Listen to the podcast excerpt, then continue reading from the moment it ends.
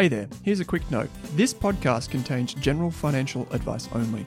That means it's not specific to you, your needs, goals, or objectives, so don't act on the information until you've spoken with your financial advisor. You'll find our full disclosure, disclaimer, and link to our financial services guide in the show notes. Kate Campbell, welcome to this episode of the Australian Finance Podcast. How you going?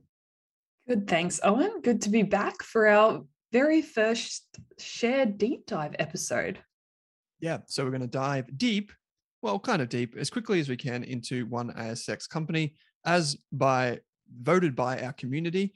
They have chosen a company which we probably didn't expect them to pick. Do you remember some of the other companies that were on our poll inside the Facebook community?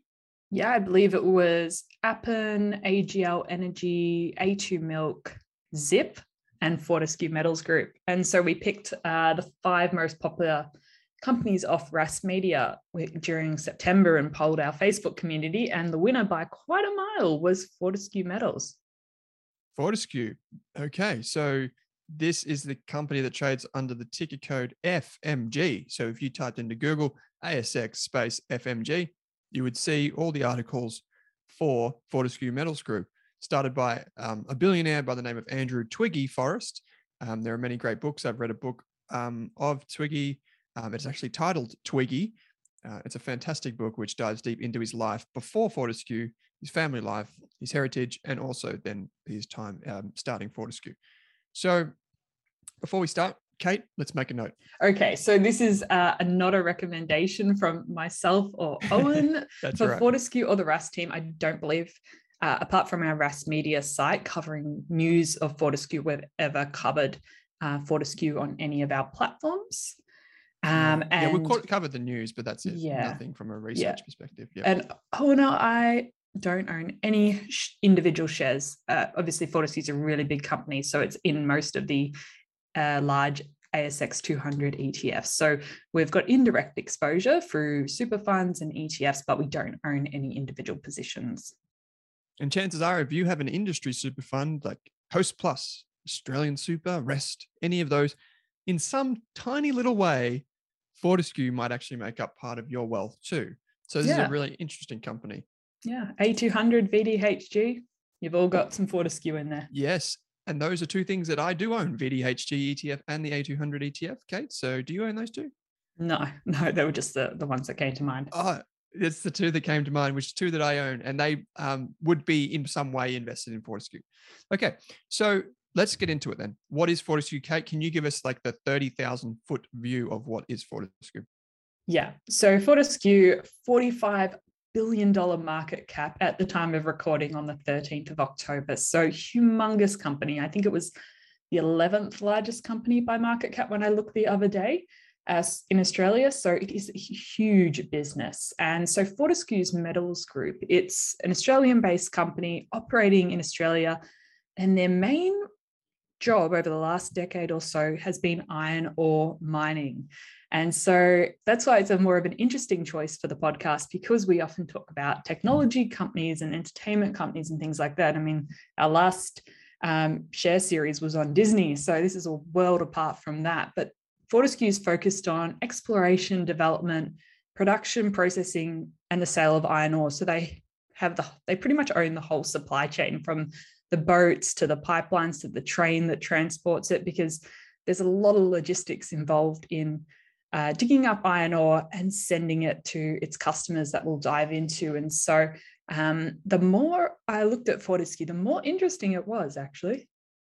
Yeah, so it's not just a thing like an organization that digs stuff out of the ground. It's kind of everything from there to basically how does it get to its customers? And its customers, I think 91% or more of it of them are actually Chinese customers. Um, so basically, from e- everyone from the hole in the ground in WA to dropping it off at a port in China, that whole process is basically controlled by Fortescue for the most part. You know, they do use some other resources from other parties, but for the most part, it's controlled by Fortescue. So that means ships, trains, trucks, you know, uh, loaders, everything that you can imagine, engineers, explosives, you name it, they do it. Um, and that is Fortescue. I guess maybe people are wondering, you know, we hear about iron So, you know, iron ore and things like that in the news. Kate, just at a very high level, what is iron ore used for? Yeah. So before preparing for this podcast, I don't know if this is a bad thing because it's such a large company in Australia, but I really had no idea what Fortescue and some of its um, mining counterparts like BHP and Rio Tinto.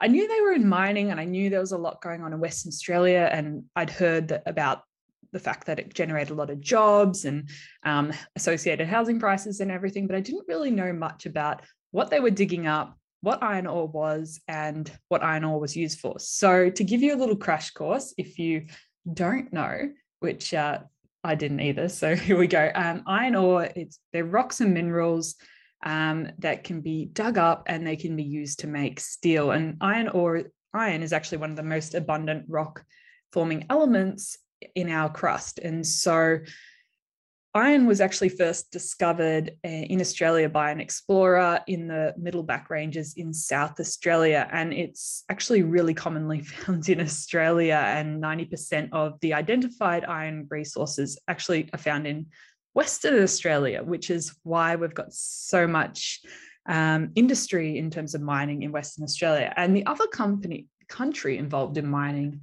um, that has a lot of iron ore to find is also in Brazil. And that's probably another company that we'll mention Vale, who uh, does a lot in the iron ore industry in Brazil. And the main thing we use iron ore for, 98% of it is to make steel. And so that was quite interesting because I was like, oh, well, what do we use all this steel for?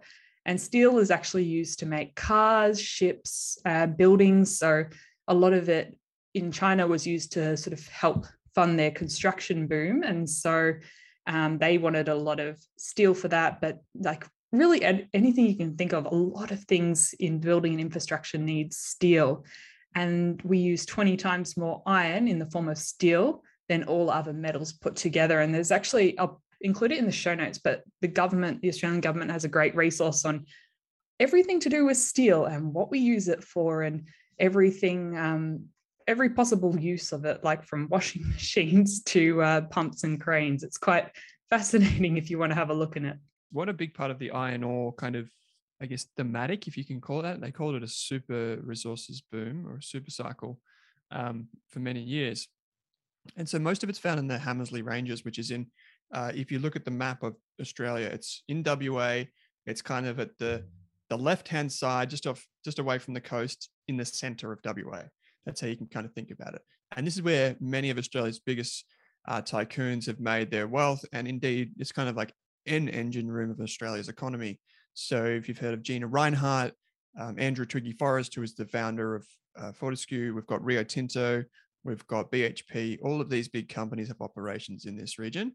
And so this is a really lucrative industry, and everything basically from you know, I'm just looking around my room from like my computer to the bracket that holds up my bench to probably, you know, the steel that goes into the stumps. I think if you look around some of your houses um, and you look at actually the structure, like if you have a garage or you have, I don't know, some type of steel somewhere, you'll see big obvious signs that it's that it's actually made from iron ore. Um, you'll see BHP printed in the side, or you know Rio Tinto printed in the side of some old school pieces of steel. And so this is these are just like obvious examples, but less obvious examples of where iron ore ends up is particularly in Asia and China specifically, um, as they've gone through this enormous kind of infrastructure boom. So spending on things like new cities, urban development, roads, railways, all of those different things require lots and lots of steel. And so naturally, companies like Fortescue, BHP, Rio Tinto, and Brazil's Vale have cashed in on this. I think there's a really interesting stat that come from Bill Gates's blog, and it's come from quite a few years ago, but I remember it distinctly because it was so profound, which was that in the three-year period, China used more concrete than the entire US uh, country did for 100 years. And so that's just to put it in perspective of the scale at which China was building infrastructure and is to an extent still is today. And so at the end of the day, what happens in a company like Fortescue selling something like iron ore, which you said is pretty much found everywhere. I'm pretty sure if you went outside into your backyard and you dug up some dirt, there's probably a tiny speck of iron in that, or there could be some sort of mineral that could be, if you could get it at scale, could make you money. But basically, the way it works with commodities is that it's just supply and demand. Companies like Fortescue supply iron ore, and um, mills like steel mills and, and manufacturers in China consume that. So they're the demand. And basically, the way it works is that at equilibrium, you know, at the point where supply matches demand, we should be at a kind of sustainable price for the industry. But oftentimes, what happens is prices ebb and flow. And so, in some instances, you know, maybe say in South America recently, where there is, you know, a lot of backlash or there's environmental challenges or COVID or whatever, you will find that supply can fall away, which means that there is less supply and more demand. Um, and then you can see things like if China tilts away from infrastructure spending to consumer based spending, the demand from steel mills will go down. Or if there's environmental protections in China, maybe the, the demand goes down momentarily while they adjust to the new regulatory environment. And so these imbalances in supply and demand uh, in iron ore can create huge, huge changes in the price that Fortescue gets for its products. And so we've seen that in the last two years. We've seen iron ore prices rocket and we've seen companies like Fortescue stay in business and benefit from higher prices. But you only have to go back, say, four or five years to see that prices were once really, really low. And so that's just to illustrate basically how the commodities markets work. And this is not particular to iron ore, this is for anything gold, it can be for copper, lithium, basically any commodity um, can be bought and sold. There are different grades of iron ore which I will add in. And Fortescue tends to be at the lower end of some of that that grading, but um, it still makes a lot of money from its iron ore. Yeah, and Fortescue can only control so much. They can control their safety, the, the cost of production, they can control their supply chain, uh, but they, they can't really control the demand side of things. And so they're very reliant on uh, the external elements of the world. And this is probably where all of those macroeconomic trends do play in a bit more because you need to know I guess with, with Fortescue, um, unlike some of the other companies we look at, you do need to know a little bit about what's happening in the wider world and in the construction in some other countries and what they're up to. For sure. Kate, tell us a little bit about the the kind of the team behind Fortescue. So one of the things that we look at when we're looking at companies um, is we look at the team that's behind it. We like to see, you know, board of directors and CEOs and management teams that are skilled.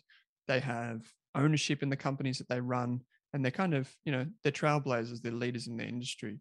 So when you took a look at fortescue what do you see? Yeah so I, I, took a look at two people just for the purposes of this episode but i looked at the chairman and the ceo so chairman dr andrew twiggy forrest uh, also the founder. He's just sort of phenomenal business person and learning a bit more about his story just from an entrepreneurial and leadership point of view is really interesting as well. And so he took the company from inception, really, had a crazy idea um, and really made it one of the largest companies in Australia and listed the company um, and has really built it into what it is today. And now he has stepped back from the day to day running and he's still the chairman, but he's also running a whole heap of uh, philanthropic endeavors and working on a whole heap of other climate change related issues that we'll, we'll touch on later. But he also um, recently, I think it was 2019, got his PhD in marine ecology um, and is really passionate now on ocean conservation. And if you have a listen to the 2020 Boyer lectures that he did with ABC, uh, the first one he talks about some of the stuff he's done with Fortescue, but the second one he talks about uh, the issues with ocean um, contamination and how to uh, work on conservation issues there. So that's quite an interesting talk to listen to. And then on the CEO point of view, so this is a woman who's running the day to day operations of Fortescue, uh, Elizabeth Gaines. And so she's been involved in the company for quite a while, um, firstly as a non executive director, a CFO, uh, and now she's the CEO and managing director. Um, and she's more of I don't know if you'd call her a career CEO of sorts because she has hasn't always worked in the mining industry. She hasn't always worked at Fortescue, but she's been the CEO of some other large companies like Helloworld um, and also a Stellar Group, which when I had a look at it, um, supplied in-flight entertainment to a large number of global airlines.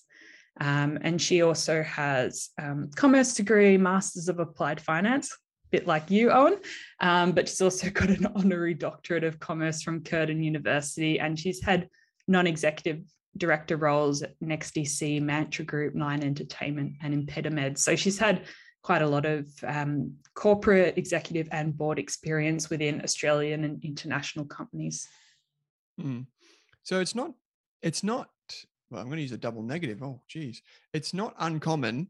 So it, it can, you know, it can happen from time to time that you get a company like Fortescue, which is a mining company, um, well, basically mining or logistics company, whichever way you want to think about it, um, that has a CEO that comes from a slightly different industry. So this is uh, quite common because sometimes those CEOs bring new ideas to an industry that needs to be kind of changed in a way for the better.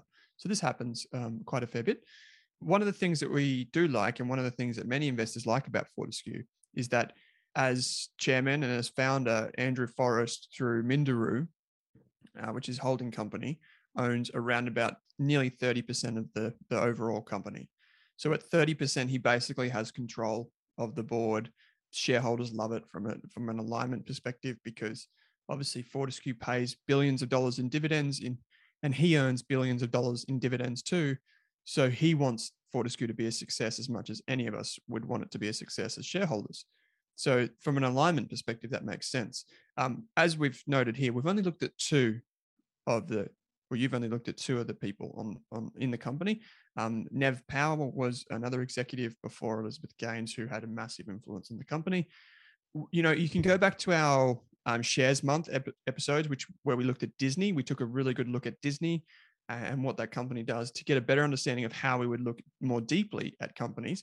But for today, we're just going through kind of like the fast facts of Fortescue. So, um, as we said before, the the company's primary customers are in China. We'll get to some of the financials in a second. If you're watching this video, I can share my screen and you will see that. And another thing that um, Fortescue is is striving towards is kind of this ESG focus, so environmental, social, and governance impact, um, and and basically improving the way its operations run from a human point of view and, and planet point of view. Fortescue has always been, in my opinion, a very, very strong advocate for social kind of equality and for social rights. So, you know, empowering um, the Indigenous population as well with lots of jobs. Um, also, you know, gender equality and those types of things as well. So, they've always been very, very strong and, and advocates in that regard, which, you know, we you could probably say more about them than you can about many of the other mining companies. So, that's a positive. And the most recent thing is this shift towards um, an environmental focus for the company. So, Kate, I know you have some some facts and figures here from the website, so I'll let you finish this part off, and then maybe we can have a look at the financials. Yeah, so most people know Fortescue as an iron ore mining slash logistics company, but what they started to do a couple of years ago was introduce uh, another arm of the business called Fortescue Future Industries, which is focusing on green energy production uh, through renewable sources, and that's um, one of the main focuses that um, Andrew Forrest uh, has been talking about a lot recently and generating a bit of interest and buzz for is producing green hydrogen. Um, and they're also working on a lot of ways to make sure their current mining operations are carbon neutral by, I think it was 2030 as well. Um, so he's working a lot in trying to not only make his current business more uh, energy efficient and less um, contributing less to the environmental issues because the production of like the mining process and production of steel contributes a lot to um, our climate change issues but he's also trying to focus on well we need energy we need steel we need to produce all of these things to keep growing and keep our economy going but how can we do this in a better way? And so he's been i was just reading through some various press releases but he's been working on different ways to um, power his vehicles and mining equipment in a way that's a lot more energy efficient or using renewable sources in as many places as possible. And so this company actually has quite a clear climate change strategy from reducing emissions working with other stakeholders and they're actually working quite closely with the clients um, around the world that they want to partner with in producing this green hydrogen, um, not only in a business point of view, but they're also looking at things like other is there slavery in that country? Are people being paid a fair wage? Is there child marriages? So they're looking at some other social issues as well, along with that, and trying to bring other companies with them as they grow. And so they've got a range of very, um, I don't know, they're like quite, uh, they've set themselves a really high standard and set themselves some really challenging targets to reach in terms of creating this hydrogen. And if you want to learn a bit more about uh, green hydrogen and the role it's going to play, um, well, at least according to Fortescue and Andrew Forrest, um, listening to his Boyer lecture, the first one is a really good place to start. Yeah, it's tremendous. So we'll put a link in the show notes. Um, a really, really good 30 minute listen. Um, you don't, you can do something else while you do it. You can cook your dinner or make your cup of coffee. It's a really interesting listen. Uh, and one of the things that he points out is basically um, that at best, the kind of in the less than the next 50 years, the world is looking at a three degree uh, Celsius increase in average temperatures. So, um, due to climate change, and that's obviously going to have devastating impacts. It's going to mean basically lots parts of Australia becomes more arid. Um, we're going to have more bushfires. Sea levels are going to rise in certain places, and you know, from an ecology perspective, it's going to be devastating as well. So, um, basically, they've worked out you know, given Twiggy's background, this doesn't surprise me. They've worked out that there's a big problem and they're going to try and solve it. Um, and they're going to start with themselves. In that Boyer lecture, he talks about spending five months overseas during COVID with his team, contracting COVID um, and being overseas uh, and trying to push the case with different countries around the world. Um, and so it's a really ambitious move, and it's a really like having read the the book on Twiggy, I, I, I think it's just like another kind of why not? You know, he's very thick skinned and has dealt with that um, kind of pressure and scrutiny over many years. Um, he started many things that have failed, but many things have been a success too. So, mm. uh, really exciting stuff. Um, check out the Boyer Boyer lecture. We'll jump now into the financials. I might even share my screen really quick if I can. Yeah, um, we're trying to make these a bit shorter, but um, yeah, we'll see how we go. Okay, Kate, let me know when you can see my screen. Oh, I can see some trees. Yes. As you can see, you can see some trees. Interesting. Okay, so um, for those of you that are listening and not watching, I will um, explain it as I go. But here we are, just on the Rask Media site, um, where Jazz has written about uh, Fortescue and the future industries part of the business. It's a really interesting part of the business. Um, you'll see some other articles on our website if you want to learn more. Um, there's a stalk for Kate. Uh, that's not meant to be there. So basically, um, let's just go through some good and bad. First of all, we talk about you know, Fortescue selling iron ore. So Fortescue's business is selling iron ore. There's no, you know, ifs, buts, and maybes about that. Almost 95% of its revenue comes just from iron ore. They they make some some money from things like um, their rail networks and, and that type of stuff, where other companies, I guess, can use that rail network to earn, and they can earn revenue from that. So that's a big, big thing in um, the Pilbara and in WA is like basically rights for railways.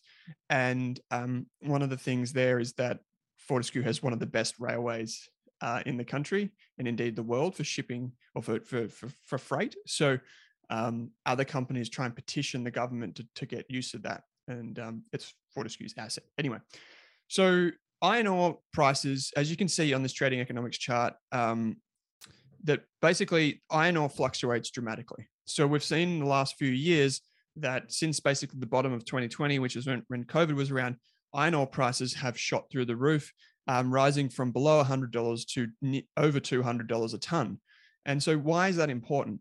Well, the reason that's important is that if you look at Fortescue's financials, you will realize that on average, it costs, I believe, uh, where is my number? So it costs $13, this is in US dollars, $13 per ton for Fortescue to dig the ore out of the ground and ship it. Now, this is the cash cost. Um, so this doesn't include all of the costs, but it's just basically the most appropriate cost to measure basically the cost of extraction and putting it on the, the train and all that. And so if you're selling iron ore for $200 and it costs you $13, obviously you have a massive, massive profit margin. And so if prices go higher, iron ore prices go higher, Fortescue makes a lot of money. If iron ore prices fall, Fortescue makes a lot less money. So in the past, we talked about Disney and obviously, Disney owns Marvel and Avengers and all that sort of stuff.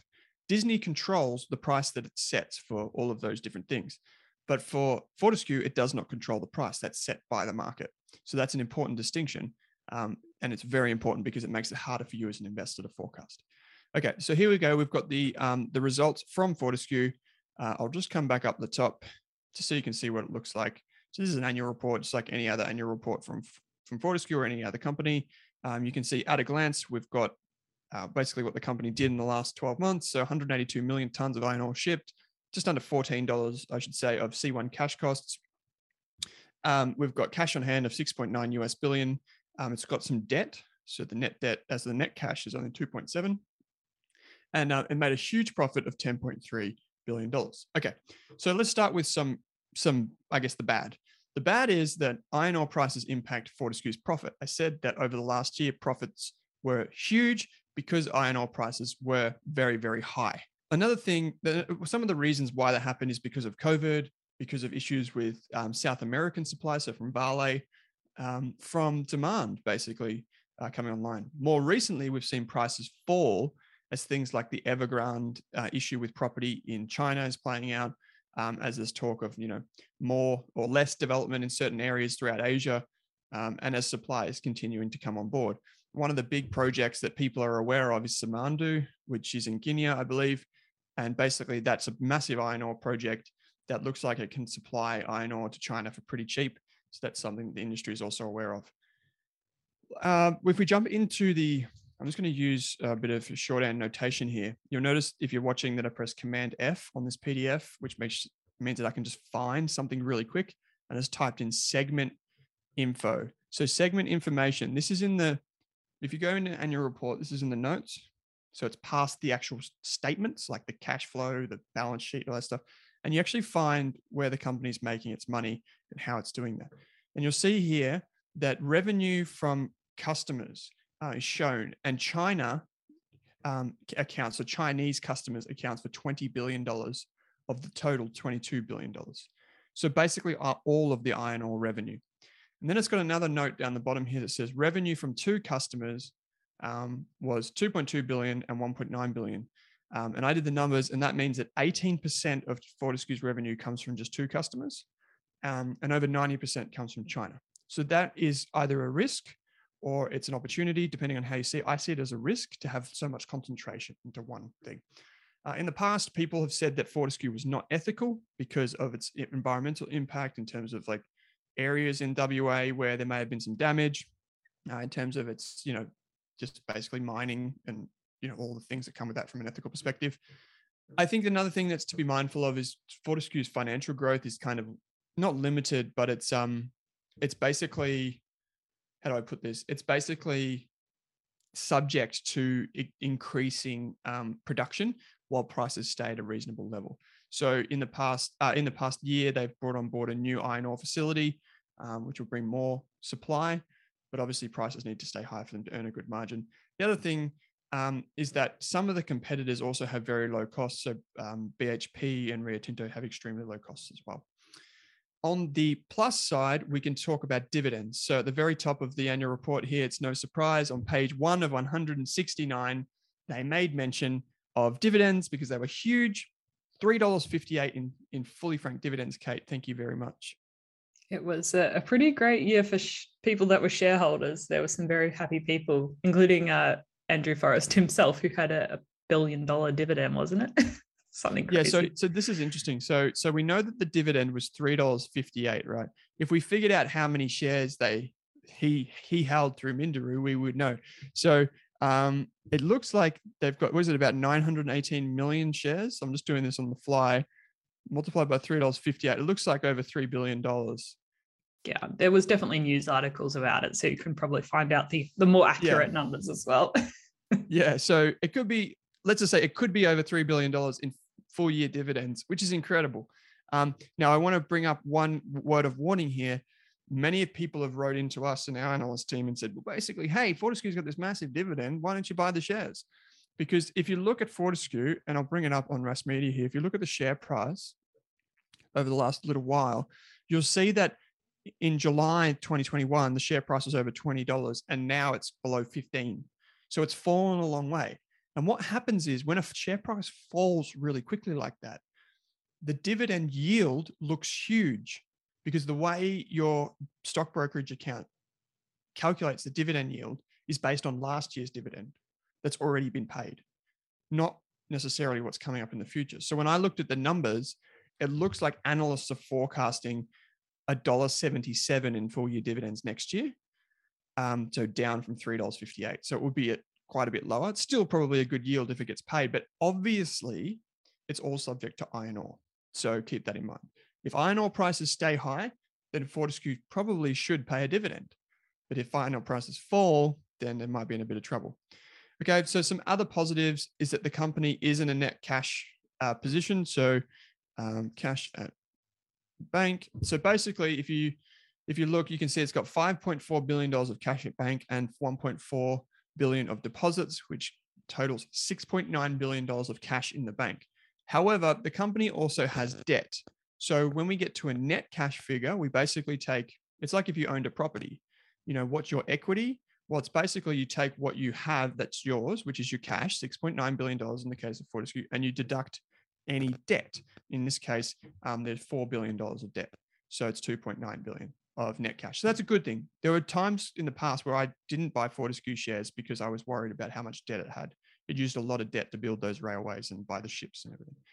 So, final point I'll add on here is that basically Fortescue is making this massive move with this future industries business and basically taking everything to be autonomous and also to be green. That might result in higher costs in the short term, but over the long term, that could be a significant opportunity for Fortescue, which could lead to more revenue and more profits in time. So, really interesting there.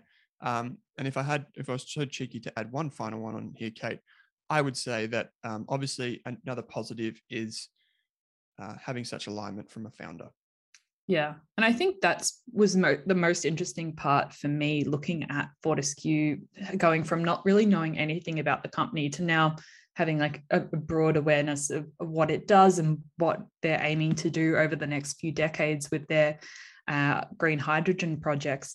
And it really it does make you think about it from a sort of values based or an ESG point of view because I mean typically a lot of people would say mining um, doesn't fall within that category, um, fall within their ESG filters. But you're also, if you're looking at what the company could do in the future, and as we've mentioned before, like investing in the future you want to see, it is taking a really extreme position with their um, extreme and ambitious and maybe courageous almost um, trying to build this green energy project. And so I think it, it's quite an interesting one to think about just from that values point of view is even if maybe you don't really like what the company is doing right now, do you like what it's attempting to do in the future? Mm. And this is the thing, you know, this is where it can be very polarizing the ethical stance, the values based investing, because what you end up having is a, a company that I think they, and they confess this, which is brilliant of them, that it to produce one ton of iron ore costs 1.9 tons in carbon. Um, and so, you know, they are a company that knows we still need to make roads, we still need to make hospitals, we still need to make houses, we still need to make all these things that we use, but we can do it in a much, much more efficient way. And so the way to do that is basically to use better sources of energy. And um, for those of you that don't know, to make steel, you can't just do it out of purely out of iron ore. You also have to use coal. And so removing some of that coal from the process is a, is a really positive thing. Um, and Fortescue's plan, which is really interesting, um, if you listen to that Boyer lecture, Fortescue's plan isn't to basically say, sorry, coal workers, and sorry, everyone in the coal, you're out of a job. It's actually to basically redistribute those skilled workers into the same jobs, but in a hydrogen focused um, mining sector here in Australia. So it's a really they employ thing. a huge number of Australians. Like they create a lot of jobs. This company, so you don't really just want it to evaporate. But what they're trying to do is like create jobs in new areas to move people into those industries. Yeah, and this is the thing where some people who are at the extreme end of kind of the ethical and environmental awareness, they would suggest that all mining is bad mining. Um, whereas someone maybe like Fortescue's take on it is we need mining. How do we make it so it's optimal for the environment. And so that's their take on it. And this is why we've always said, Kate, that ethical investing is not what you or I think, it's what we each think individually. So sustainable investing might be a different thing because you can measure carbon, but you can't measure ethics. Like you can't just measure that, but you can measure carbon. And so uh, they're, they're slightly different things. But from an ethical perspective, it basically comes back to what you're comfortable with. I don't see the government in Australia doing much for climate in in this respect. So if I was trying to vote with my wallet, I, I would like to back people that want to make change, um, even if they're coming from an industry that does use royalties and does use, you know, Australia's resources and whatever. Um, the sooner we can get to carbon kind of neutral, the better. So, it, it, you know, there's an argument to be made for and against Fortescue being an ethical investment. It's not really us to pass, I guess, that judgment, but a really interesting company anyway, Fortescue. If you want to know more about Fortescue, you can head to Rask Media um, that's raskmedia.com.au. We can find out more. There's been a lot of coverage on it from Jazz Harrison, in particular, one of our writers, um, covering the company and its, and its future industries business. Um, you can write into us too at podcast at rask.com.au if you want to, uh, us to look at a company in the future. It doesn't have to be a mining company, doesn't have to be an ESG focused kind of company. It can be anything. We'll, we'll try and do this once a month, either with an ETF or a share. If you like this episode, jump into the Facebook community that's um, on you know on Facebook. It's at Rask Australia Facebook community. You can share your thoughts and tell us what you think of Fortescue. There are a lot of opinions on Twitter. I, I noticed yesterday when I put out a tweet. Um, so yeah, tell us what you think. It's a really interesting business.